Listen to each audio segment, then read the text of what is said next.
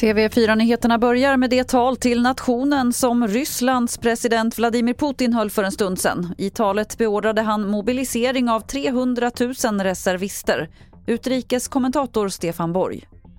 300 000 soldater handlar det om och det är mycket. Alltså det är, när, när det här kriget började så hade ju Ryssland mindre än 200 000 så att det är mer än en fördubbling. Men sen återstår det att se hur många det blir i verkligheten. De ska, de ska kallas in, de ska utbildas också även om de har militär erfarenhet och de ska utrustas och de ska transporteras ner till, till det här stridsområdet. Så det kommer att ta tid innan vi ser dem på plats. Men det är en stor upptrappning, ingen tvekan om det.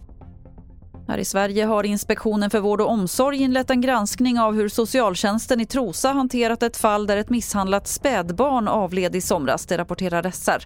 Barnet hittades allvarligt skadat och en man sitter anhållen misstänkt för synnerligen grov misshandel och grovt vållande till annans död. Vilken ränta en kund får på sitt bostadslån borde inte bestämmas av hur duktig man är på att förhandla.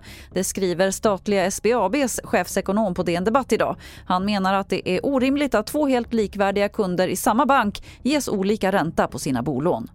Fler nyheter finns på tv4.se. Jag heter Lotta Wall.